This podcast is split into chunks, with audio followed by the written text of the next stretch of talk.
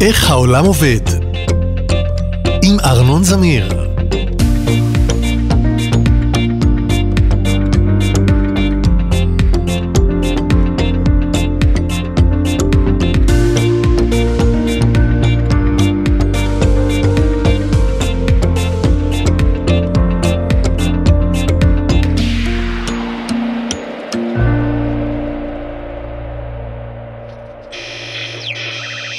מיד אחרי שהביסו את חיילי האימפריה ומצאו את ארטודיטו שהחזיק באבן האינסוף, רצו גרוט ורוקט, או אולי אלה היו האן וצ'וי, או שאולי אלה היו איירון מן וספיידרמן, יכול להיות שאני טיפה מתבלבל. הם רצו חזרה למילניום פלקון, ואז קרה דבר מדהים באמת. החללית עלתה, נסקה, והמריאה לחלל. וואו! אוקיי, מה מדהים פה? ממה אני מתלהב?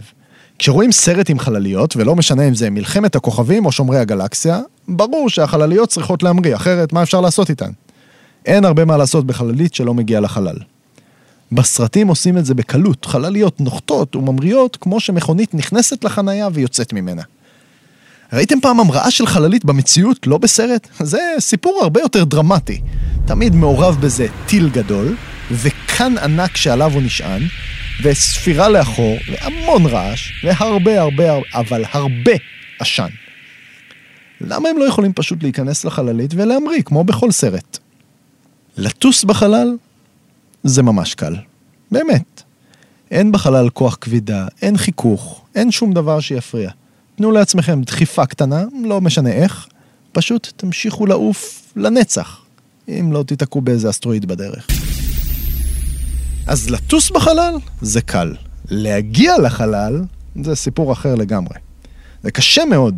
זה קשה מכיוון שאנחנו נמצאים על כדור הארץ, וכאן יש כוח שמשתדל מאוד להשאיר אותנו כאן. כוח הכבידה של כדור הארץ. להתגבר עליו זה ממש לא פשוט. אז איך בכל זאת עושים את זה?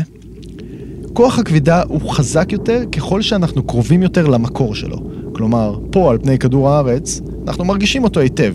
הוא מחזיק אותנו על פני האדמה. אבל אם נתרחק מפני כדור הארץ, כלומר נטוס מאוד מאוד גבוה, הכבידה שנרגיש תלך ותהיה חלשה יותר. ואם נתרחק ממנו מספיק, נגיע למצב שבו כוח הכבידה יהיה כל כך חלש, שממש לא נרגיש אותו, ופשוט נרחף בחלל בלי משקל. אז זה פשוט נורא. כל מה שצריך לעשות כדי להגיע לחלל הוא לזרוק משהו ממש ממש גבוה, והוא כבר יגיע לטווח שבו הכבידה של כדור הארץ לא תשפיע עליו.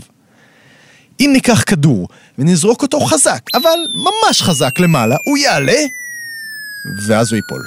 טוב, די. אי אפשר להגיע לחלל בזריקה מהיד, גם אם אתם ממש חזקים.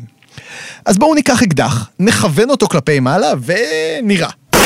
קליע האקדח יטוס למעלה בקצב אדיר, והוא ייפול. כי אפילו קליע של אקדח לא נע מספיק מהר כדי להימלט מכוח הכבידה של כדור הארץ. למהירות שצריך כדי לברוח מכוח הכבידה קוראים, וקל להבין למה, מהירות המילוט. ובכדור הארץ מדובר במהירות של קצת יותר מ-40 אלף קילומטר לשעה, או 11 קילומטר לשנייה. זה הרבה יותר מכל מכונית, מכל מטוס, ויותר מכל קליע של אקדח. אגב, כל זה נכון לכדור הארץ. אם אתם נמצאים על כוכב לכת אחר, בהתאמה למסה שלו, מהירות המילוט שלכם תהיה גבוהה יותר או נמוכה יותר. למשל, על הירח, שהוא קטן יותר והמסה שלו נמוכה יותר מכדור הארץ, הכבידה חלשה יותר. מהירות המילוט ממנו היא רק 8,500 קילומטר.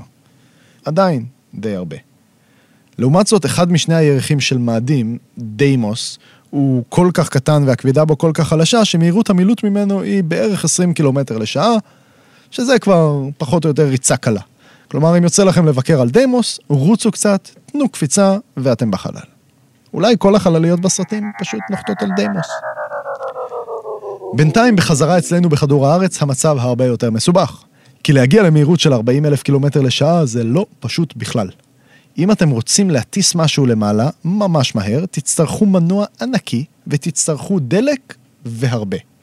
אחת הבעיות היא שגם הדלק הזה כבד, וכדי להטיס את הדלק לחלל צריך עוד דלק, והוא כבד יותר. לכן מהר מאוד הכמות הזאת הולכת וגדלה בטירוף. על ניל ארמסטרונג ועל באז אולדווין בטח שמעתם. הם היו בני האדם הראשונים שנחתו על הירח. בטח גם ראיתם תמונות שצולמו על הירח ואת הרכב שאיתו הם נחתו שם. זאת הייתה חללית די קטנה, בערך בגודל של שתי מכוניות שמונחות זו על גבי זו. אבל הטיל שבו הם המריאו מכדור הארץ היה עצום. הטיל הזה, סאטון 5, היה בגודל של גורד שחקים. היה בגובה 363 מטר, וזה כמו בניין בערך של 90 קומות. אז אם החללית עצמה קטנה יותר, מה עשו עם כל הבניין הענק הזה? מה שמילא את הרוב הגדול של הטיל הוא מיכלי דלק. אז אם כבר יש לנו טיל בגובה של בניין, איך מטיסים אותו לחלל? טיל כמו סאטורן 5 מחולק לחלקים שכל אחד מהם מופעל בשלב אחר של ההמראה ולכן קוראים להם שלבים. בכל אחד מהשלבים יש למעשה שני מיכלים גדולים עם שני נוזלים שונים שהופכים לדליקים כשמערבבים אותם. בזמן ההמראה, שני הדלקים מתערבבים ולתוך התערובת הזאת מוסיפים עוד דבר אחד, ניצוצות. התוצאה היא שכל הדלק הנוזלי הזה ניצת והופך בבת אחת לגז. יש גם משגרי טילים שבהם הדלק הוא מוצק. דלק מוצק הוא יותר דחוס, ואפשר להכניס יותר כוח בעירה בנפח יותר קטן.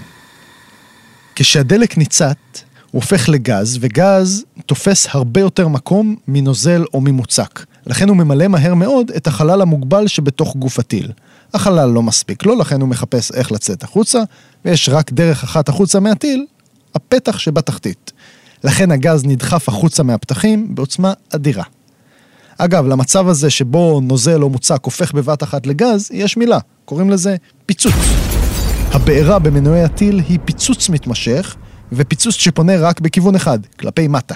כל הכוח הזה נדחף כלפי מטה ודוחף את הטיל לכיוון הנגדי כלפי מעלה. בדיוק כמו בלון שמשתחרר ממנו האוויר ודוחף אותו קדימה ובסיבובים דרך כל הבית. רק שכאן כדאי מאוד שאנחנו נהיה מי ששולט בכיוון הסילון כדי שהבלון שלנו יתקדם בכיוון שרצינו, כלומר, למעלה. אחרי שכבר שרפנו הרבה מהדלק והגענו גבוה, אבל עדיין לא מספיק גבוה, קצת מיותר לסחוב את כל מכלי הדלק הריקים, בעיקר אם הם בגודל של בניינים.